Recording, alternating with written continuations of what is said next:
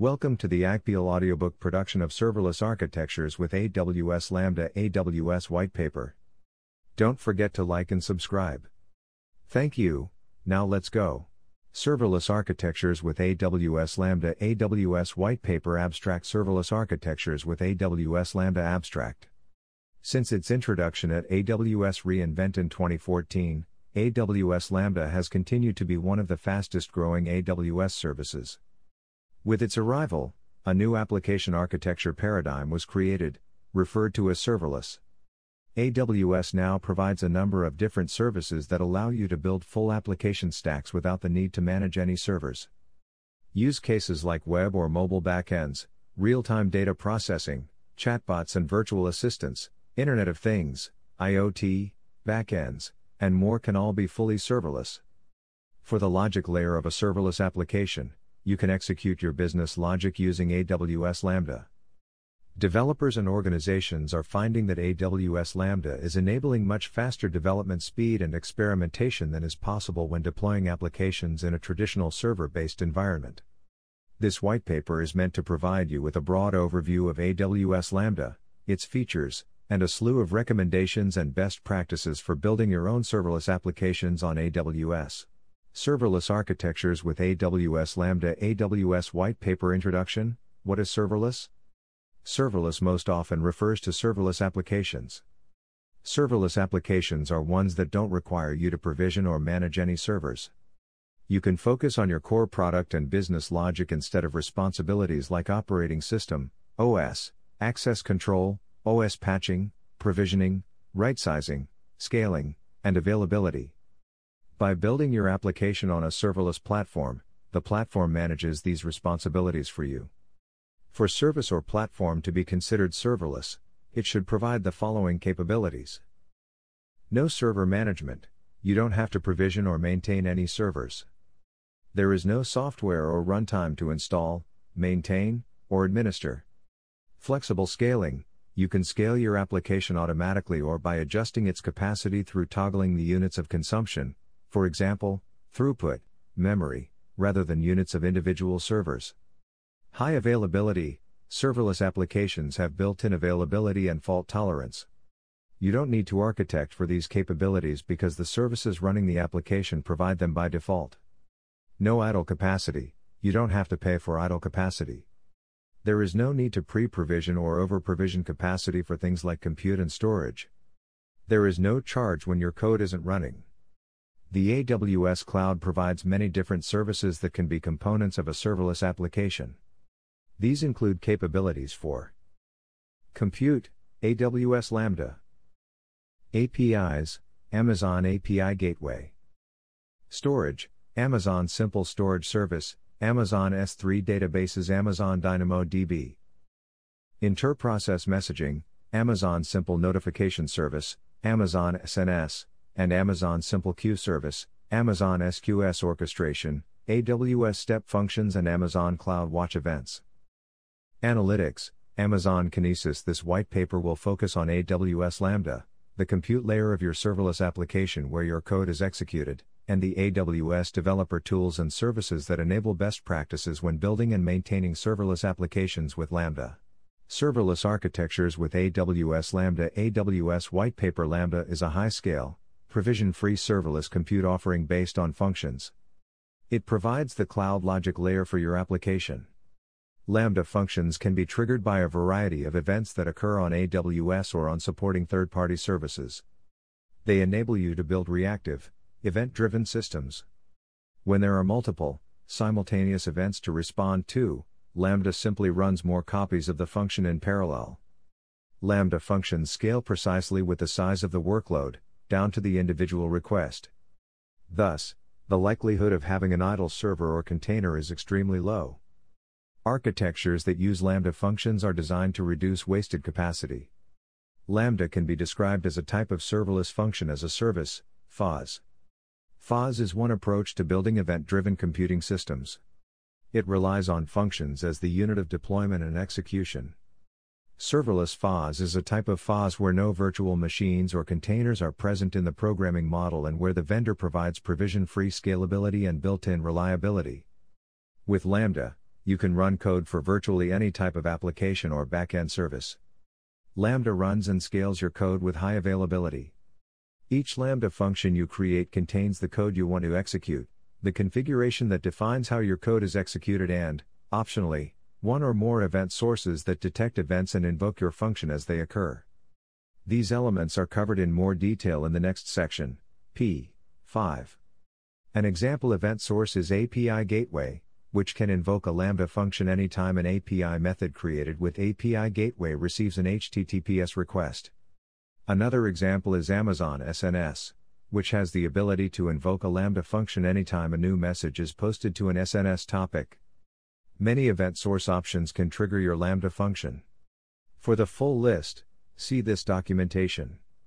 Lambda also provides a RESTful service API, which includes the ability to directly invoke a Lambda function. You can use this API to execute your code directly without configuring another event source. You don't need to write any code to integrate an event source with your Lambda function, manage any of the infrastructure that detects events and delivers them to your function, or manage scaling your serverless architectures with AWS Lambda. AWS White Paper Lambda function to match the number of events that are delivered. You can focus on your application logic and configure the event sources that cause your logic to run. Your Lambda function runs within a simplified architecture that looks like the one shown in Figure 2. Once you configure an event source for your function, your code is invoked when the event occurs. Your code can execute any business logic, reach out to external web services, integrate with other AWS services, or anything else your application requires. All of the same capabilities and software design principles that you're used to for your language of choice will apply when using Lambda. Also, because of the inherent decoupling that is enforced in serverless applications through integrating Lambda functions and event sources, it's a natural fit to build microservices using Lambda functions. With a basic understanding of serverless principles and Lambda, you might be ready to start writing some code. The following resources will help you get started with Lambda immediately. Serverless architectures with AWS Lambda. AWS White Paper Lambda Function Code. AWS Lambda.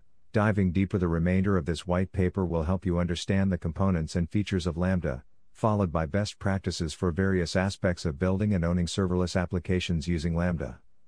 Let's begin our deep dive by further expanding and explaining each of the major components of Lambda that we described in the introduction: function code, event sources, and function configuration. Lambda function code. At its core, you use Lambda to execute code. This can be code that you've written in any of the languages supported by Lambda, Java, Node.js, Python, or C# as of this publication, as well as any code or packages you've uploaded alongside the code that you've written. You're free to bring any libraries, artifacts, or compiled native binaries that can execute on top of the runtime environment as part of your function code package. If you want, you can even execute code you've written in another programming language, PHP, Go, Smalltalk, Ruby, etc., as long as you stage and invoke that code from within one of the support languages in the AWS Lambda runtime environment. See this tutorial. The Lambda runtime environment is based on an Amazon Linux AMI. See current environment details here. So you should compile and test the components you plan to run inside of Lambda within a matching environment. To help you perform this type of testing prior to running within Lambda, AWS provides a set of tools called AWS SAM Local to enable local testing of Lambda functions. We discuss these tools in the Serverless Development Best Practices section, P24, of this white paper. The function code package. The function code package contains all of the assets you want to have available locally upon execution of your code. A package will, at minimum, include the code function you want the Lambda service to execute when your function is invoked. However, it might also contain other assets that your code will reference upon execution, for example, additional files, classes, and libraries that your code will import, binaries that you would like to execute, or configuration files that your code might reference upon invocation. The maximum size of a function code package is 50 megabytes compressed and 250 megabytes extracted at the time of this publication. For the full list of AWS Lambda limits, see this documentation. When you create a Lambda function, through the AWS Management Console, or using the Create Function API, you can reference the S3 bucket and object key where you've uploaded the package. Alternatively, you can upload the code package directly when you create the function. Lambda will then store your code package in an S3 bucket managed by the service. The same options are available when you publish updated code to existing Lambda functions, through the Update Function Code API. As events occur, your code package will be downloaded from the S3 bucket, installed in the Lambda runtime environment, and invoked as needed. This happens on demand, at the scale required by the number of events triggering your function, within an environment managed by Lambda. The handler: when a Lambda function is invoked, code execution begins at what is called the handler. The handler is a specific code method, Java, C#, or function, Node.js, Python, that you've created and included in your package. You specify the handler when creating a Lambda function. Each language supported by Lambda has its own requirements for how a function handler can be defined and referenced within the package. The following links will help you get started with each of the supported languages. Serverless Architectures with AWS Lambda. AWS White Paper. The event object: once the handler is successfully invoked inside your Lambda function, the runtime environment belongs to the code you've written. Your Lambda function is free to execute any logic you see fit, driven by the code you've written that starts in the handler. This means your handler can call other methods and functions within the files and classes you've uploaded. Your code can import third-party libraries that you've uploaded, and install and execute native binaries that you've uploaded, as long as they can run on Amazon Linux. It can also interact with other AWS services or make API requests to web services that it depends on, etc. The event object: when your Lambda function is invoked in one of the supported languages, one of the parameters provided to your handler function is an event object. The event differs in structure and contents, depending on which event source created it. The contents of the event parameter include all of the data and metadata your Lambda function needs to drive its logic. For example, an event created by API Gateway will contain details related to the HTTPS request that was made by the API client, for example, path, query string, request body, whereas an event created by Amazon S3 when a new object is created will include details about the bucket and the new object. The context object: your Lambda function is also provided with a context object. The context object allows your function code to interact with the Lambda execution environment. The contents and structure of the context object vary, based on the language runtime your Lambda function is using, but at minimum it will contain. AWS requested, used to track specific invocations of a Lambda function, important for error reporting or when contacting AWS support. Remaining time: the amount of time in milliseconds that remain before your function timeout occurs. Lambda functions can run a maximum of 300 seconds as of this publishing, but you can configure a shorter timeout. Serverless Architectures with AWS Lambda. AWS White Paper. Writing code for AWS Lambda, statelessness and reuse. Logging. Each language runtime provides the ability to stream log statements to Amazon CloudWatch logs. The context object contains information about which CloudWatch log stream your log statements will be sent to. For more information about how logging is handled in each language: Java, Node.js, Python, C#. Writing code for AWS Lambda, statelessness and reuse. It's important to understand the central tenet when writing code for Lambda: your code cannot make assumptions about state. This is because Lambda fully manages when a new function container will be created and invoked for the first time. A container could be getting invoked for the first time for a number of reasons. For example, the events triggering your Lambda function are increasing in concurrency beyond the number of containers previously created for your function, an event is triggering your Lambda function for the first time in several minutes, etc. While Lambda is responsible for scaling your function containers up and down to meet actual demand, your code needs to be able to operate accordingly. Although Lambda won't interrupt the processing of a specific invocation that's already in flight, your code doesn't need to account for that level of volatility. This means that your code cannot make any assumptions that state will be preserved from one invocation to the next. However, each time a function container is created and invoked, it remains active and available for subsequent invocations for at least a few minutes before it is terminated. When subsequent invocations occur on a container that has already been active and invoked at least once before, we say that invocation is running on a warm container. When an invocation occurs for a Lambda function that requires your function code package to be created and invoked for the first time, we say the invocation is experiencing a cold start. Serverless architectures with AWS Lambda, AWS White Paper Lambda function event sources Figure 3, invocations of warm function containers and cold function containers depending on the logic your code is executing. Understanding how your code can take advantage of a warm container can result in faster code execution inside of Lambda. This, in turn, results in quicker responses and lower cost. For more details and examples of how to improve your Lambda function performance by taking advantage of warm containers, see the Best Practices section, p. 26, later in this white paper. Overall, each language that Lambda supports has its own model for packaging source code and possibilities for optimizing it. Visit this page to get started with each of the supported languages. Lambda function event sources. Now that you know what goes into the code of a Lambda function, let's look at the event sources, or triggers, that invoke your code. While Lambda provides the invoke API that enables you to directly invoke your function, you will likely only use it for testing and operational purposes. Instead, you can associate your Lambda function with event sources occurring within AWS services that will invoke your function as needed. You don't have to write, scale, or maintain any of the software that integrates the event source with your Lambda function. Invocation patterns. There are two models for invoking a Lambda function. Push model: your Lambda function is invoked every time a particular event occurs within another AWS service. For example, a new object is added to an S3 bucket. Pull model: Lambda pulls a data source and invokes your function with any new records that arrive at the data source, batching new records together in a single function invocation. For example, new records in an Amazon Kinesis or Amazon DynamoDB stream. Also, a Lambda function can be executed synchronously or asynchronously. You choose this using the parameter invocation type that's provided when invoking a Lambda function. This parameter has three possible values. Request response, execute synchronously. Event, execute asynchronously.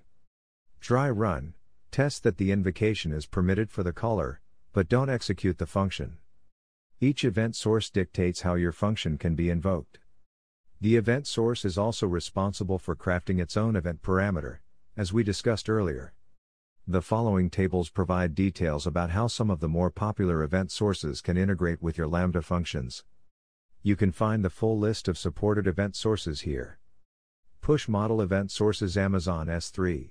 Serverless architectures with AWS Lambda. AWS White Paper. Push model event sources. Push S3 event notifications, such as object created and object removed, can be configured to invoke a Lambda function as they are published. Amazon API Gateway description. The API methods you create with API Gateway can use a Lambda function as their service backend. If you choose Lambda as the integration type for an API method, your Lambda function is invoked synchronously. The response of your Lambda function serves as the API response. With this integration type, API Gateway can also act as a simple proxy to a Lambda function. API Gateway will perform no processing or transformation on its own and will pass along all the contents of the request to Lambda. If you want an API to invoke your function asynchronously as an event and return immediately with an empty response, you can use API Gateway as an AWS service proxy and integrate with the Lambda invoke API, providing the event invocation type in the request header. This is a great option if your API clients don't need any information back from the request and you want the fastest response time possible. This option is great for pushing user interactions on a website or app to a service backend for analysis. Serverless architectures with AWS Lambda. AWS White Paper. Push model event sources. Amazon SNS. Push invocation type. Event description. Messages that are published to an SNS topic can be delivered as events to a Lambda function. AWS CloudFormation. Invocation model. Push invocation type. Request response description. As part of deploying AWS CloudFormation stacks, you can specify a Lambda function as a custom resource to execute any custom commands and provide data back to the ongoing stack creation. Amazon CloudWatch Events. Invocation model. Push invocation type. Event description. Many AWS services publish resource state changes to CloudWatch events. Those events can then be filtered and routed to a Lambda function for automated responses. Amazon Alexa. serverless architectures with AWS Lambda, AWS white paper, pull model, event sources, push request response, description. You can write Lambda functions that act as the service backend for Amazon Alexa skills. When an Alexa user interacts with your skill, Alexa's natural language understand and processing capabilities will deliver their interactions to your Lambda functions. Pull model, event sources, Amazon DynamoDB invocation model, pull invocation type, request/response, description. Lambda will pull a DynamoDB stream multiple times per second and invoke your Lambda function with a batch of updates that have been published to the stream since the last batch. You can configure the batch size of each invocation. Amazon Kinesis streams invocation model, pull invocation type, request/response, description. Lambda will pull a Kinesis stream once per second for each stream shard and invoke your Lambda function with the next records in the shard. You can define the batch size for the number of records delivered to your function at a time, as well as the number of Lambda function containers executing concurrently. Number of stream shards equals number of concurrent function containers. Serverless architectures with AWS Lambda, AWS white paper, Lambda function configuration. Lambda function configuration: after you write and package your Lambda function code, on top of choosing which event sources will trigger your function, you have various configuration options to set that define how your code is executed within Lambda. Function memory: to define the resources allocated to your executing Lambda function, you're provided with a single dial to increase/decrease function resources, memory/RAM. You can allocate 128 MB of RAM up to 1.5 GB of RAM to your Lambda function. Not only will this dictate the amount of memory available to your function code during execution, but the same dial will also influence the CPU and network resources available to your function. Selecting the appropriate memory allocation is a very important step when optimizing the price and performance of any Lambda function. Please review the best practices later in this white paper for more specifics on optimizing performance. Versions and aliases: there are times where you might need to reference or revert your Lambda function back to code that was previously deployed. Lambda lets you version your AWS Lambda functions. Each and every Lambda function has a default version built in, $latest. You can address the most recent code that has been uploaded to your Lambda function through the $latest version. You can take a snapshot of the code that's currently referred to by $latest and create a numbered version through the Publish Version API. Also, when updating your function code through the Update Function Code API, there is an optional Boolean parameter, publish. By setting publish true in your request, Lambda will create a new Lambda function version, incremented from the last published version. You can invoke each version of your Lambda function independently, at any time. Each version has its own Amazon resource name, ARN, reference like this. When calling the invoke API or creating an event source for your Lambda function, you can also specify a specific version of the Lambda function to be executed. If you don't provide a version number, or use the ARN that doesn't contain the version number, $latest is invoked by default. It's important to know that a Lambda function container is specific to a particular version of your function. So, for example, if there are already several function containers deployed and available in the Lambda runtime environment for version 5 of the function, version 6 of the same function will not be able to execute on top of the existing version 5 containers. A different set of containers will be installed and managed for each function version. Invoking your Lambda functions by their version numbers can be useful during testing and operational activities. However, we don't recommend having your Lambda function be triggered by a specific version number for real application traffic. Doing so would require you to update all of the triggers and clients. Serverless architectures with AWS Lambda, AWS white paper. I am role invoking your Lambda function to point at a new function version each time you wanted to update your code. Lambda aliases should be used here, instead. A function alias allows you to invoke and point event. However, you can update what version that alias refers to at any time. For example, your event sources and clients that are invoking version number 5 through the alias live may cut over to version number 6 of your function as soon as you update the live alias to instead point at version number 6. Each alias can be referred to within the ARN, similar to when referring to a function version number. Note an alias is simply a pointer to a specific version number. This means that if you have multiple different aliases pointed to the same Lambda function version at once, requests to each alias are executed on top of the same set of installed function containers. This is important to understand so that you don't mistakenly point multiple aliases at the same function version number, if requests for each alias are intended to be processed separately. Here are some example suggestions for Lambda aliases and how you might use them. Live/prod/active, this could represent the Lambda function version that your production triggers or that clients are integrating with. Blue/green, enable the blue/green deployment pattern through use of aliases. Debug, if you've created a testing stack to debug your applications, it can integrate with an alias like this when you need to perform a deeper analysis. Creating a good, documented strategy for your use of function aliases enables you to have sophisticated serverless deployment and operations practices. IAM role AWS Identity and Access Management, IAM, provides the capability to create IAM policies that define permissions for interacting with AWS services and APIs. Policies can be associated with IAM roles. Any access key ID and secret access key generated for a particular role is authorized to perform the actions defined in the policies attached to that role. For more information about IAM best practices, see this documentation. In the context of Lambda, you assign an IAM role, called an execution role, to each of your Lambda functions. The IAM policies attached to that role define what AWS service APIs your function code is authorized to interact with. There are two benefits. Your source code isn't required to perform any AWS credential management or rotation to interact with the AWS APIs. Simply using the AWS SDKs and the default credential provider results in your Lambda function automatically using temporary credentials associated with the execution role assigned to the function. Your source code is decoupled from its own security posture. If a developer attempts to change your Lambda function code to integrate with a service that the function doesn't have access to, that integration will fail due to the IAM role assigned to your function.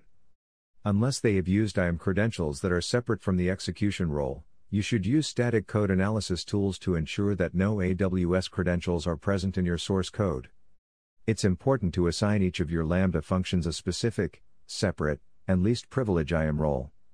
This strategy ensures that each Lambda function can evolve independently without increasing the authorization scope of any other Lambda functions.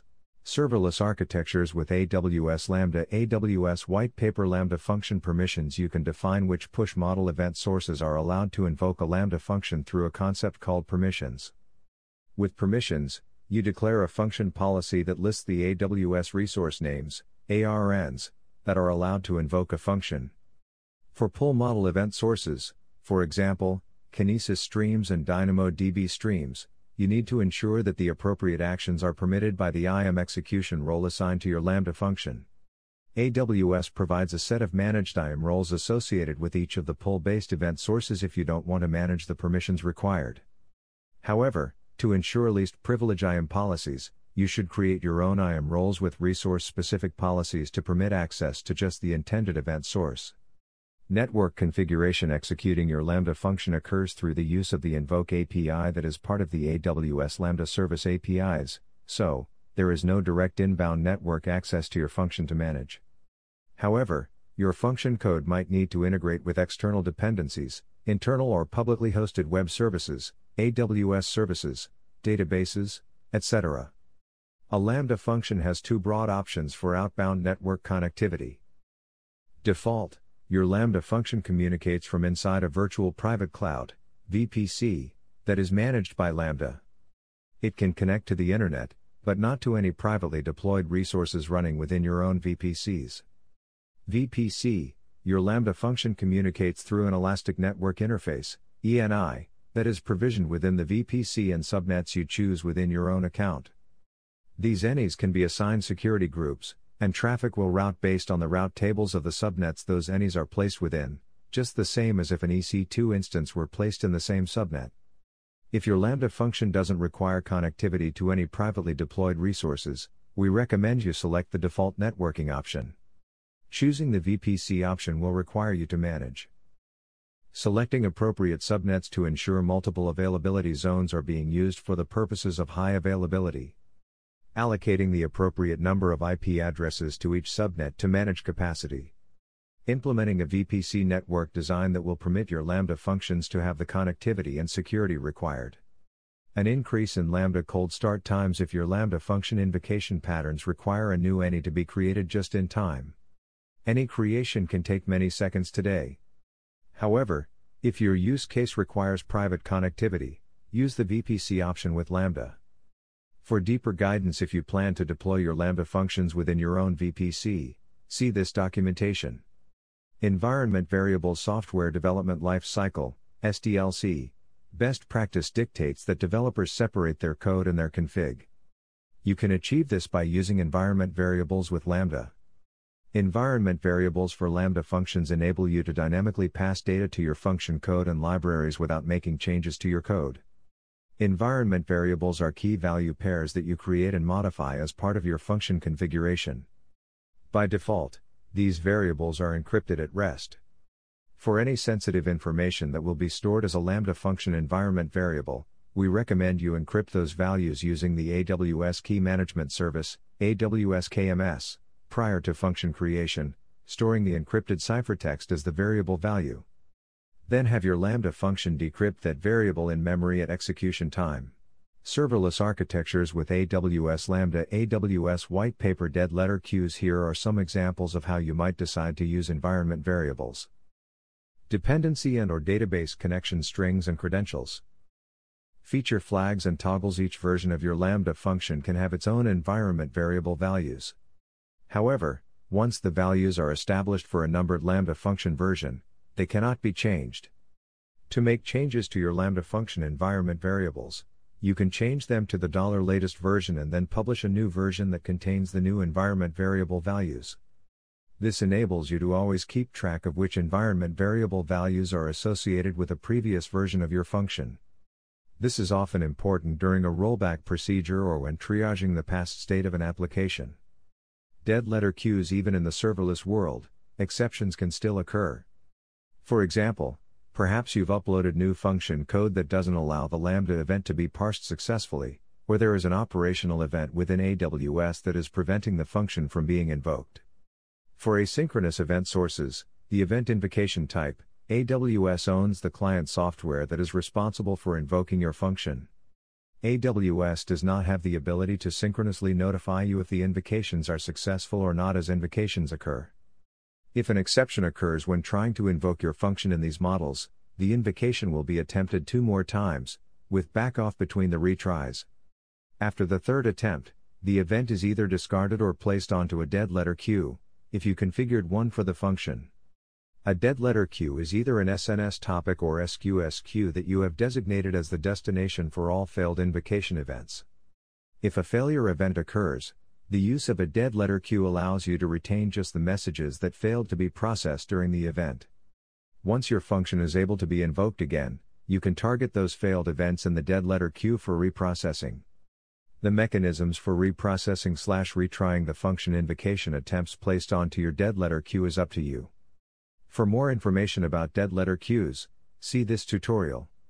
You should use dead letter queues if it's important to your application that all invocations of your Lambda function complete eventually, even if execution is delayed. Timeout. You can designate the maximum amount of time a single function execution is allowed to complete before a timeout is returned. The maximum timeout for a Lambda function is 900 seconds at the time of this publication, which means a single invocation of a Lambda function cannot execute longer than 900 seconds. You should not always set the timeout for a Lambda function to the maximum. There are many cases where an application should fail fast.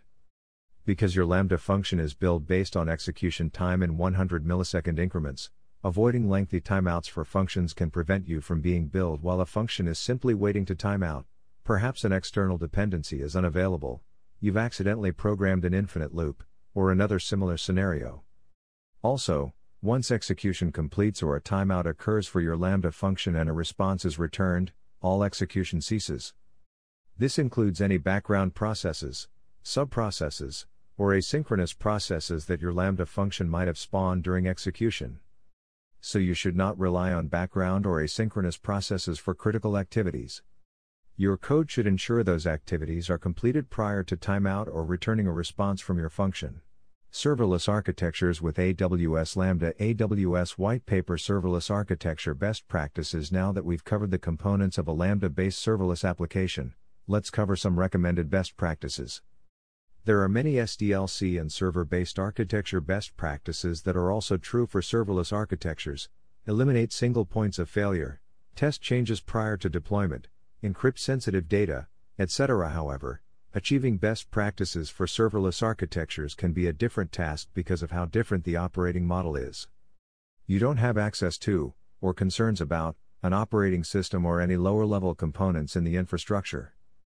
Because of this, your focus is solely on your own application code/architecture, the development processes you follow, and the features of the AWS services your application leverages that enable you to follow best practices. First, we review a set of best practices for designing your serverless architecture according to the AWS well-architected framework. Then, we cover some best practices and recommendations for your development process when building serverless applications. Serverless architecture best practices. The AWS well-architected framework includes strategies to help you compare your workload against our best practices, and obtain guidance to produce stable and efficient systems so you can focus on functional requirements. It is based on 5 pillars: security, reliability, performance efficiency, cost optimization, and operational excellence. Many of the guidelines in the framework apply to serverless applications. However, there are specific implementation steps or patterns that are unique to serverless architectures. In the following sections, we cover a set of recommendations that are serverless specific for each of the well-architected pillars.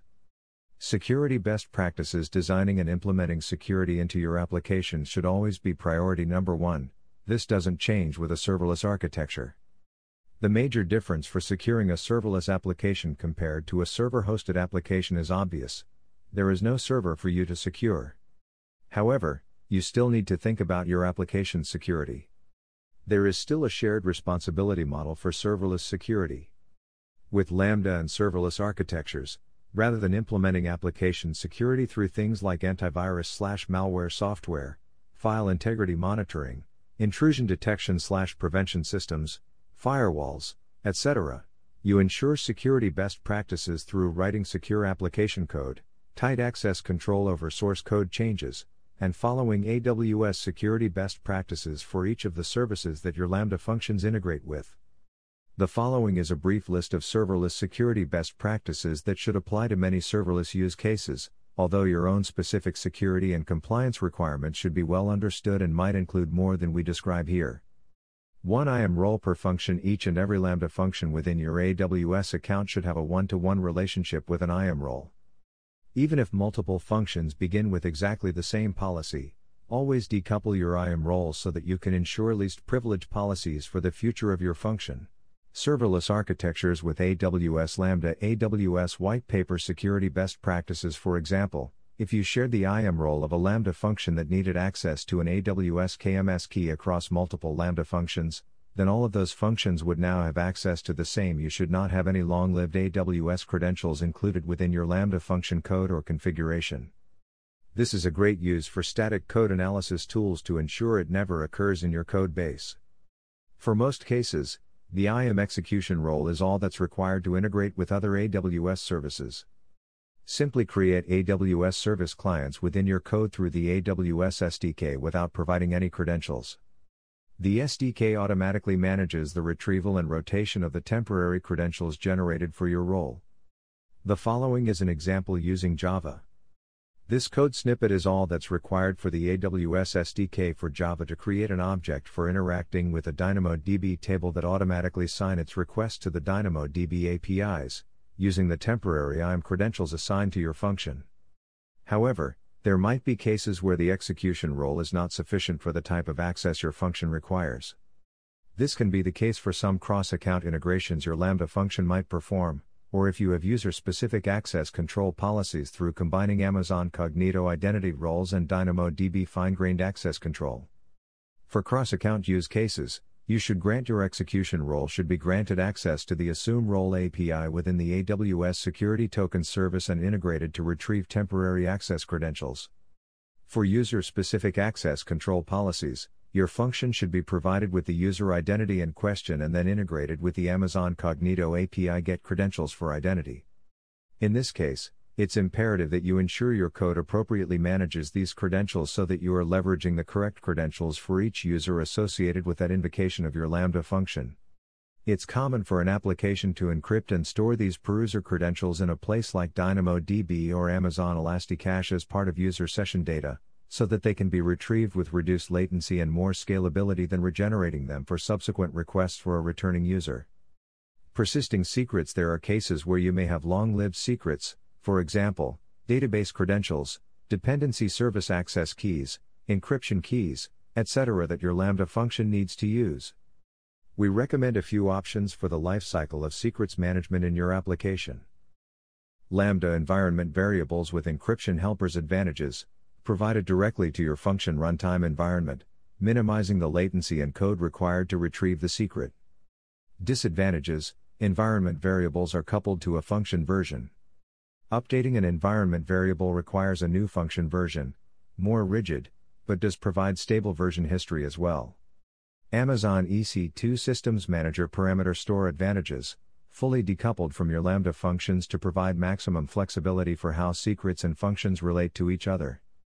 Disadvantages: a request to parameter store is required to retrieve a parameter/secret. While not substantial, this does add latency over environment variables as well as an additional service dependency, and requires writing slightly more code. Serverless architectures with AWS Lambda. AWS White Paper Reliability Best Practices. Using secrets. Secrets should always only exist in memory and never be logged or written to disk. Write code that manages the rotation of secrets in the event a secret needs to be revoked while your application. API authorization. Using API Gateway as the event source for your Lambda function is unique from the other AWS service event source options in that you have ownership of authentication and authorization of your API clients. API Gateway can perform much of the heavy lifting by providing things like native AWS Seek for authentication, generated client SDKs, and custom authorizers. However, you are still responsible for ensuring that the security posture of your APIs meets the bar you've set. For more information about API security best practices, see this documentation. VPC security. If your Lambda function requires access to resources deployed inside a VPC, you should apply network security best practices through use of least privilege security groups, Lambda function-specific subnets, network ACLs, and route tables that allow traffic coming only from your Lambda functions to reach intended destinations. Keep in mind that these practices and policies impact the way that your Lambda functions connect to their dependencies. Invoking a Lambda function still occurs through event sources and the invoke API, neither are affected by your VPC configuration. Deployment access control. A call to the update function code API is analogous to a code deployment. Moving an alias through the update alias API to that newly published version is analogous to a code release. Treat access to the Lambda APIs that enable function code/aliases with extreme sensitivity. As such, you should eliminate direct user access to these APIs for any functions, production functions at a minimum, to remove the possibility of human error. Making code changes to a Lambda function should be achieved through automation. With that in mind, the entry point for a deployment to Lambda becomes the place where your continuous integration/continuous delivery, C/CD, pipeline is initiated. This may be a release branch in a repository, an S3 bucket where a new code package is uploaded that triggers an AWS CodePipeline pipeline, or somewhere else that's specific to your organization and processes. Wherever it is, it becomes a new place where you should enforce stringent access control mechanisms that fit your team structure and roles. Reliability best practices. Serverless applications can be built to support mission-critical use cases. Just as with any mission-critical application, it's important that you architect with the mindset that Werner Vogels, CTO, Amazon.com, advocates for: everything fails all the time. For serverless applications, this could mean introducing logic bugs into your code, failing application dependencies, and other similar application-level issues that you should try and prevent and account for using existing best practices that will still apply to your serverless applications. For infrastructure-level service events, where you are abstracted away from the event for serverless applications, you should understand how you have architected your application to achieve high availability and fault tolerance. High availability. High availability is important for production applications. The availability posture of your Lambda function depends on the number of availability zones it can be executed in. If your function uses the default network environment, it is automatically available to execute within all of the availability zones in that AWS region. Nothing else is required to configure high availability for your function in the default network environment. If your function is deployed within your own VPC, the subnets, and their respective availability zones, define if your function remains available in the event of an availability. Serverless architectures with AWS Lambda, AWS White Paper Performance Efficiency Best Practices Zone Outage. Therefore, it's important that your VPC design includes subnets in multiple availability zones. In the event that an availability zone outage occurs, it's important that your remaining subnets continue to have adequate IP addresses to support the number of concurrent functions required. For information on how to calculate the number of IP addresses your functions require, see this documentation. Fault tolerance: if the application availability you need requires you to take advantage of multiple AWS regions, you must take this into account up front in your design. It's not a complex exercise to replicate your Lambda function code packages to multiple AWS regions. What can be complex, like most multi-region application designs, is coordinating a failover decision across all tiers of your application stack. This means you need to understand and orchestrate the shift to another AWS region, not just for your Lambda functions but also for your event sources, and dependencies further upstream of your event sources, and persistence layers. In the end, a multi-region architecture is very application-specific. The most important thing to do to make a multi-region design feasible is to account for it in your design up front. Recovery: consider how your serverless application should behave in the event that your functions cannot be executed. For use cases where API Gateway is used as the event source, this can be as simple as gracefully handling error messages and providing a viable, if degraded, user experience until your functions can be successfully executed again. For asynchronous use cases, it can be very important to still ensure that no function invocations are lost during the outage period. To ensure that all received events are processed after your function has recovered, you should take advantage of dead letter queues, P15, and implement how to process events placed on that queue after recovery occurs. Performance efficiency best practices: before we dive into performance best practices, keep in mind that if your use case can be achieved asynchronously, you might not need to be concerned with the performance of your function, other than to optimize costs. You can leverage one of the event sources that will use the event invocation type or use the poll-based invocation model. Those methods alone might allow your application logic to proceed while Lambda continues to process the event separately. If Lambda function execution time is something you want to optimize, the execution duration of your Lambda function will be primarily impacted by three things, in order of simplest to optimize: the resources you allocate in the function configuration, the language runtime you choose, and the code you write.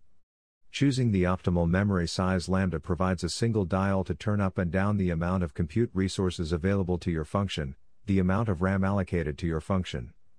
The amount of allocated RAM also impacts the amount of CPU time and network bandwidth your function receives. Simply choosing the smallest resource amount that runs your function adequately fast is an anti-pattern. Because Lambda is billed in 100 millisecond increments, this strategy might not only add latency to your application, it might even be more expensive overall if the added latency outweighs the resource cost savings. We recommend that you test your Lambda function at each of the available resource levels to determine what the optimal level of price/performance is for your application. You'll discover that the performance of your function should improve logarithmically as resource levels are increased. The logic you're executing will define the lower bound for function execution time. There will also be a resource threshold where any additional RAM/CPU/bandwidth available to your function no longer provides any substantial performance gain. However, pricing increases linearly as the resource levels increase in Lambda. Your serverless architectures with AWS Lambda, AWS White Paper Performance Efficiency Best Practices test should find where the logarithmic function bends to choose the optimal configuration for your. The following graph shows how the ideal memory allocation to an example function can allow for both better cost and lower latency. Here, the additional compute cost per 100 milliseconds for using 512 megabytes over the lower memory options is outweighed by the amount of latency reduced in the function by allocating more resources. But after 512 megabytes, the performance gains are diminished for this particular function's logic, so the additional cost per 100 milliseconds now drives the total cost higher. This leaves 512 megabytes as the optimal choice for minimizing total cost. The memory usage for your function is determined per invocation and can be viewed in CloudWatch logs. On each invocation or report, entry is made, as shown below. By analyzing the max memory used field, you can determine if your function needs more memory or if you over-provisioned your function's memory size. Language runtime performance. Choosing a language runtime performance is obviously dependent on your level of comfort and skills with each of the supported runtimes. But if performance is the driving consideration for your application, the performance characteristics of each language are what you might expect on Lambda as you would in another runtime environment. The compiled languages, Java and .NET, incur the largest initial startup cost for a container's first invocation, but show the best performance for subsequent invocations. The interpreted languages, Node.js and Python, have very fast initial invocation times compared to the compiled languages, but can't reach the same level of maximum performance as the compiled languages do. If your application use case is both very latency sensitive and susceptible to incurring the initial invocation cost frequently, very spiky traffic or very infrequent use, we recommend one of the interpreted languages. If your application does not experience large peaks or valleys within its traffic patterns, or does not have user experiences blocked on Lambda function response times, we recommend you choose the language you're already most comfortable with. Serverless architectures with AWS Lambda. AWS White Paper Performance Efficiency Best Practices. Much of the performance of your Lambda function is dictated by what logic you need your Lambda function to execute and what its dependencies are. We won't cover what all those optimizations could be, because they vary from application to application. But there are some general best practices to optimize your code for Lambda. These are related to taking advantage of container reuse, as described in the previous overview, and minimizing the initial cost of a cold start. Here are a few examples of how you can improve the performance of your function code when a warm container is invoked. After initial execution, store and reference any externalized configuration or dependencies that your code retrieves locally. Limit the reinitialization of variables/objects on every invocation, use global/static variables, singletons, etc. Keep alive and reuse connections, HTTP, database, etc. that were established during a previous invocation. Finally, you should do the following to limit the amount of time that a cold start takes for your Lambda function. 1. Always use the default network environment unless connectivity to a resource within a VPC via private IP is required. This is because there are additional cold start scenarios related to the VPC configuration of a Lambda function, related to creating entities within your VPC. 2. Choose an interpreted language over a compiled language. 3. Trim your function code package to only its runtime necessities. This reduces the amount of time that it takes for your code package to be downloaded from Amazon S3 ahead of invocation. Understanding your application performance to get visibility into the various components of your application architecture, which could include one or more Lambda functions, we recommend that you use AWS X-Ray. X-Ray lets you trace the full lifecycle of an application request through each of its component parts, showing the latency and other metrics of each component separately, as shown in the following figure.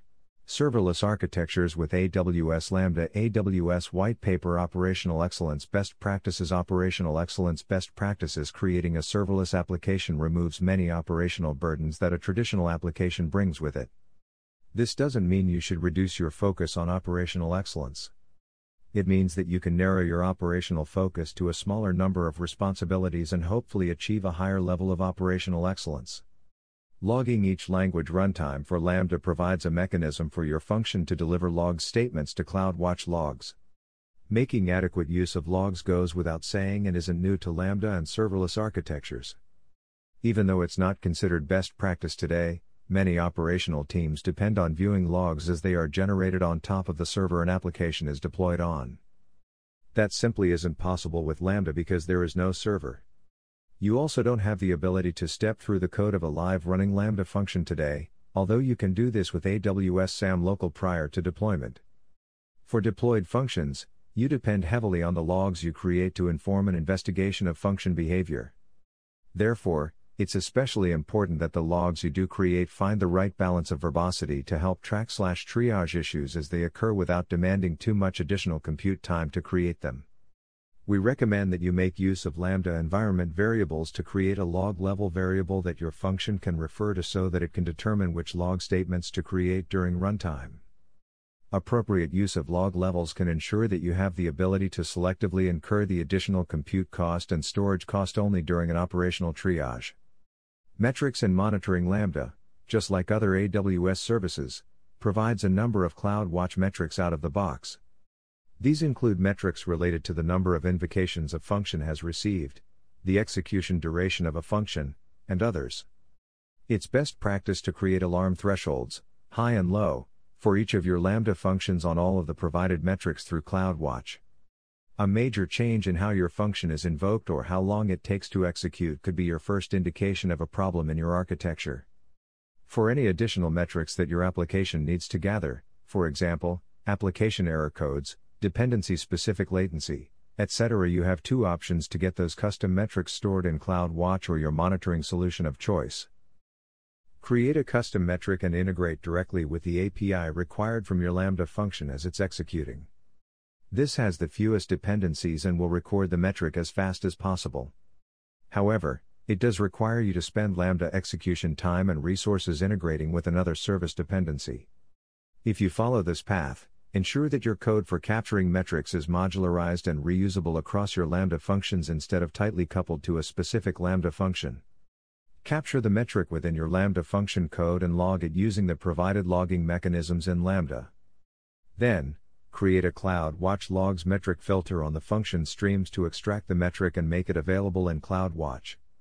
Alternatively, create another Lambda function as a subscription filter on the CloudWatch log stream to push filtered log statements to another metrics solution. This path introduces more complexity and is not as near real-time as the previous solution for capturing metrics. However, it allows your function to more quickly create metrics through logging rather than making an external service request. Deployment. Performing a deployment in Lambda is as simple as uploading a new function code package, publishing a new version, and updating your aliases. However, these steps should only be pieces of your deployment process with Lambda. Each deployment process is application-specific. To design a deployment process that avoids negatively disrupting your users or application behavior, you need to understand the serverless architectures with AWS Lambda. AWS Whitepaper. Cost optimization best practices. Relationship between each Lambda function and its event sources and dependencies. Things to consider. Parallel version invocations. Updating an alias to point to a new version of a Lambda function happens asynchronously on the service side. There will be a short period of time that existing function containers containing the previous source code package will continue to be invoked alongside the new function version the alias has been updated to. It's important that your application continues to operate as expected during this process. An artifact of this might be that any stack dependencies being decommissioned after a deployment, for example, database tables, a message queue, etc., not be decommissioned until after you've observed all invocations targeting the new function version. Deployment schedule. Performing a Lambda function deployment during a peak traffic time could result in more cold start times than desired. You should always perform your function deployments during a low traffic period to minimize the immediate impact of the new/cold function containers being provisioned in the Lambda environment. Rollback. Lambda provides details about Lambda function versions, for example, created time, incrementing numbers, etc. However, it doesn't logically track how your application lifecycle has been using those versions. If you need to roll back your Lambda function code, it's important for your processes to roll back to the function version that was previously deployed. Load testing. Load test your Lambda function to determine an optimum timeout value. It's important to analyze how long your function runs so that you can better determine any problems with a dependency service that might increase the concurrency of the function beyond what you expect. This is especially important when your Lambda function makes network calls to resources that may not handle Lambda's scaling. Triage and debugging. Both logging to enable investigations and using X-Ray to profile applications are useful to operational triages. Additionally, consider creating Lambda function aliases that represent operational activities such as integration testing, performance testing, debugging, etc. It's common for teams to build out test suites or segmented application stacks that serve an operational purpose. You should build these operational artifacts to also integrate with Lambda functions via aliases. However, keep in mind that aliases don't enforce a wholly separate Lambda function container. So an alias like perf_test that points at function version number n, will use the same function containers as all other aliases pointing at version n. You should define appropriate versioning and alias updating processes to ensure separate containers are invoked where required. Cost optimization best practices: because Lambda charges are based on function execution time and the resources allocated, optimizing your costs is focused on optimizing those two dimensions. Right-sizing is covered in performance efficiency, P19. It's an anti-pattern to assume that the smallest resource size available to your function will provide the lowest total cost. If your function's resource size is too small, you could pay more due to a longer execution time than if more resources were available that allowed your function to complete more quickly. See this section Choosing the Optimal Memory Size, P19, for more details. Distributed and asynchronous architectures: you don't need to implement all use cases through a series of blocking/synchronous API requests and responses. If you are able to design your application to be asynchronous, you might find that each serverless architectures with AWS Lambda, AWS White Paper Serverless Development Best Practices. Decoupled component of your architecture takes less compute time to conduct its work than tightly coupled components that spend CPU cycles awaiting responses to synchronous requests. Many of the Lambda event sources fit well with distributed systems and can be used to integrate your modular and batch size. Some Lambda event sources allow you to define the batch size for the number of records that are delivered on each function invocation, for example, Kinesis and DynamoDB. You should test to find the optimal number of records for each batch size so that the polling frequency of each event source is tuned to how quickly your function can complete its task. Event source selection: the variety of event sources available to integrate with Lambda means that you often have a variety of solution options available to meet your requirements. Depending on your use case and requirements, request scale, volume of data, latency required, etc., there might be a non-trivial difference in the total cost of your architecture based on which AWS services you choose as the components that surround your Lambda function. Serverless development best practices: creating applications with Lambda can enable a development pace that you haven't experienced before. The amount of code you need to write for a working and robust serverless application will likely be a small percentage of the code you would need to write for a server-based model. But with a new application delivery model that serverless architectures enable, there are new dimensions and constructs that your development processes must make decisions about. Things like organizing your code base with Lambda functions in mind, moving code changes from a developer laptop into a production serverless environment, and ensuring code quality through testing. Even though you can't simulate the Lambda runtime environment or your event sources outside of AWS. The following are some development-centric best practices to help you work through these aspects of owning a serverless application. Infrastructure as Code, the AWS Serverless Application Model, AWS SAM, representing your infrastructure as code brings many benefits in terms of the auditability, automatability, and repeatability of managing the creation and modification of infrastructure.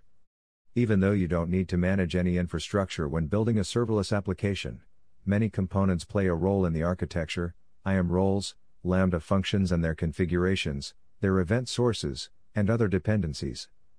Representing all of these things in AWS CloudFormation natively would require a large amount of JSON or YAML. Much of it would be almost identical from one serverless application to the next. The AWS Serverless Application Model, AWS SAM, enables you to have a simpler experience when building serverless applications and get the benefits of infrastructure as code. AWS SAM is an open specification abstraction layer on top of AWS CloudFormation. It provides a set of command-line utilities that enable you to define a full serverless application stack with only a handful of lines of JSON or YAML, package your Lambda function code together with that infrastructure definition, and then deploy them together to AWS. We recommend using AWS SAM combined with AWS CloudFormation to define and make changes to your serverless application environment. There is a distinction, however, between changes that occur at the infrastructure/environment level and application code changes occurring within existing Lambda functions. AWS CloudFormation and serverless architectures with AWS Lambda, AWS Whitepaper Local Testing, AWS SAM Local, AWS SAM aren't the only tools required to build a deployment pipeline for your Lambda function code changes. See the C/CD section, p. 28, of this white paper for more recommendations about managing local testing. AWS SAM Local, along with AWS SAM, AWS SAM Local offers additional command line tools that you can add to AWS SAM to test your serverless functions and applications locally before deploying them to AWS.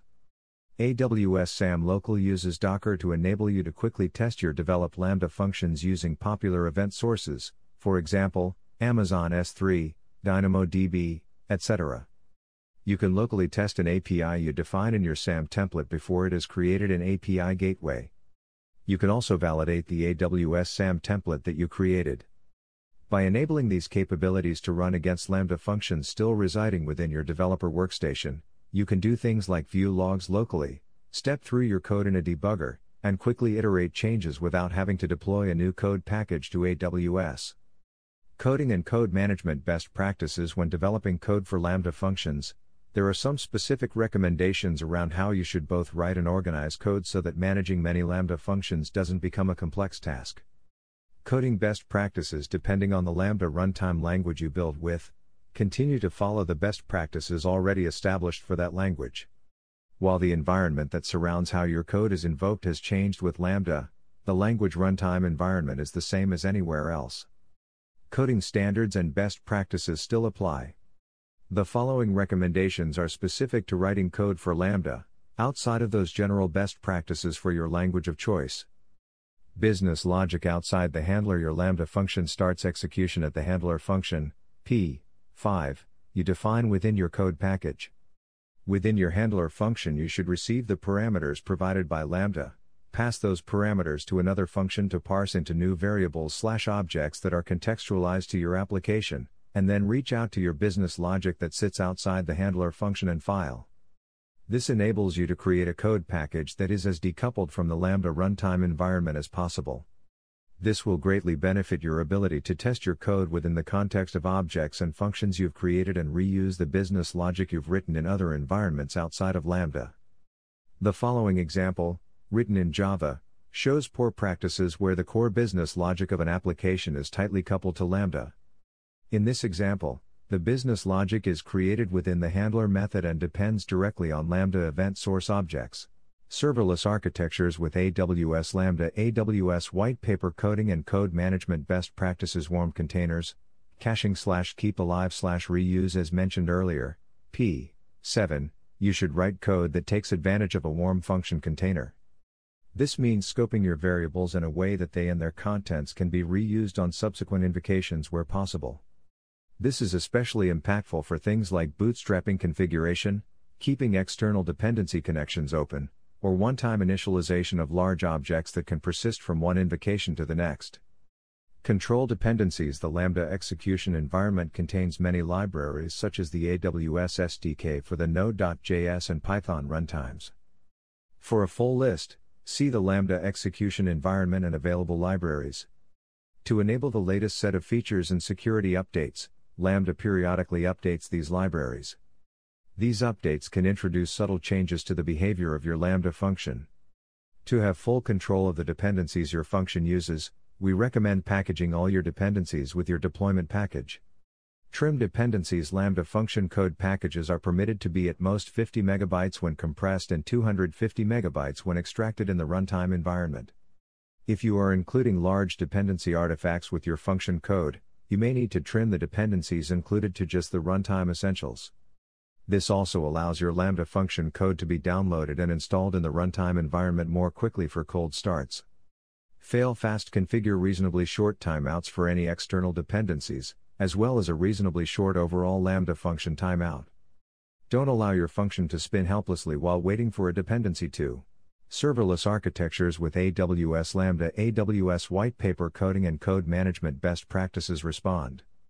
Because Lambda is billed based on the duration of your function execution, you don't want to incur higher charges than necessary when your function dependencies are unresponsive. You might decide to throw and handle exceptions differently depending on your use case for Lambda. If you're placing an API Gateway API in front of a Lambda function, you may decide to throw an exception back to API Gateway where it might be transformed, based on its contents, into the appropriate HTTP status code and message for the error that occurred. If you're building an asynchronous data processing system, you might decide that some exceptions within your code base should equate to the invocation moving to the dead letter queue for reprocessing, while other errors can just be logged and not placed on the dead letter queue.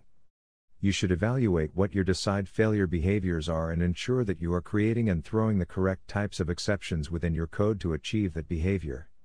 To learn more about handling exceptions, see the following for details about how exceptions are defined for each language runtime environment. Java, Node.js, Python, C# code management best practices. Now that the code you've written for your Lambda functions follows best practices, how should you manage that code? With the development speed that Lambda enables, you might be able to complete code changes at a pace that is unfamiliar for your typical processes. And the reduced amount of code that serverless architectures require means that your Lambda function code represents a large portion of what makes your entire application stack function. So having good source code management of your Lambda function code will help ensure secure, efficient, and smooth change management processes. Code repository organization. We recommend that you organize your Lambda function source code to be very fine-grained within your source code management solution of choice. This usually means having a one-to-one relationship between Lambda functions and code repositories or repository projects. The lexicon differs from one source code management tool to another. However, if you are following a strategy of creating separate Lambda functions for different lifecycle stages of the same logical function, that is, you have two Lambda functions, one called my Lambda function dev and another called my Lambda function prod, it makes sense to have those separate Lambda functions share a code base, perhaps deploying from separate release branches. The main purpose of organizing your code this way is to help ensure that all of the code that contributes to the code package of a particular Lambda function is independently versioned and committed to, and defines its own dependencies and those dependencies' versions. Each Lambda function should be fully decoupled from a source code perspective from other Lambda functions, just as it will be when it's deployed. You don't want to go through the process of modernizing an application architecture to be modular and decoupled with Lambda only to be left with a monolithic and tightly coupled code base. Release branches. We recommend that you create a repository or project branching strategy that enables you to correlate Lambda function deployments with incremental commits on a release branch. If you don't have a way to confidently correlate source code changes within your repository and the changes that have been deployed to a live Lambda function, an operational investigation will always begin with trying to identify which version of your code base is the one currently deployed. You should build a C/CD pipeline. Serverless architectures with AWS Lambda, AWS whitepaper testing, more recommendations for this later, that allows you to correlate Lambda code package creation and deployment times with the code changes that have occurred with your release branch for that Lambda. Testing time spent developing thorough testing of your code is the best way to ensure quality within a serverless architecture. However, serverless architectures will enforce proper unit testing practices perhaps more than you're used to. Many developers use unit test tools and frameworks to write tests that cause their code to also test its dependencies. This is a single test that combines a unit test and an integration test but that doesn't perform either very well. It's important to scope all of your unit test cases down to a single code path within a single logical function, mocking all inputs from upstream and outputs from downstream. This allows you to isolate your test cases to only the code that you own. When writing unit tests, you can and should assume that your dependencies behave properly based on the contracts your code has with them as APIs, libraries, etc. It's similarly important for your integration tests to test the integration of your code to its dependencies in an environment that mimics the live environment. Testing whether a developer laptop or build server can integrate with a downstream dependency isn't fully testing if your code will integrate successfully once in the live environment. This is especially true of the Lambda environment, where your code doesn't have ownership of the events that are going to be delivered by event sources and you don't have the ability to create the Lambda runtime environment outside of Lambda. Unit tests. With what we've said earlier in mind, we recommend that you unit test your Lambda function code thoroughly, focusing mostly on the business logic outside your handler function. You should also unit test your ability to parse sample/mock objects for the event sources of your function. However, The bulk of your logic and tests should occur with mocked objects and functions that you have full control over within your code base. If you feel that there are important things inside your handler function that need to be unit tested, it can be a sign you should encapsulate and externalize the logic in your handler function further. Also, to supplement the unit tests you've written, you should create local test automation using AWS SAM Local that can serve as local end-to-end testing of your function code. Note that this isn't a replacement for unit testing. Integration testing. For integration tests, we recommend that you create lower lifecycle versions of your Lambda functions where your code packages are deployed and invoked through sample events that your C/CD pipeline can trigger and inspect the results of. Implementation depends on your application and architecture. Continuous delivery. We recommend that you programmatically manage all of your serverless deployments through C/CD pipelines. This is because the speed with which you will be able to develop new features and push code changes with Lambda will allow you to deploy much more frequently. Manual deployments, combined with a need to deploy more frequently, often result in both the manual process becoming a bottleneck and prone to error.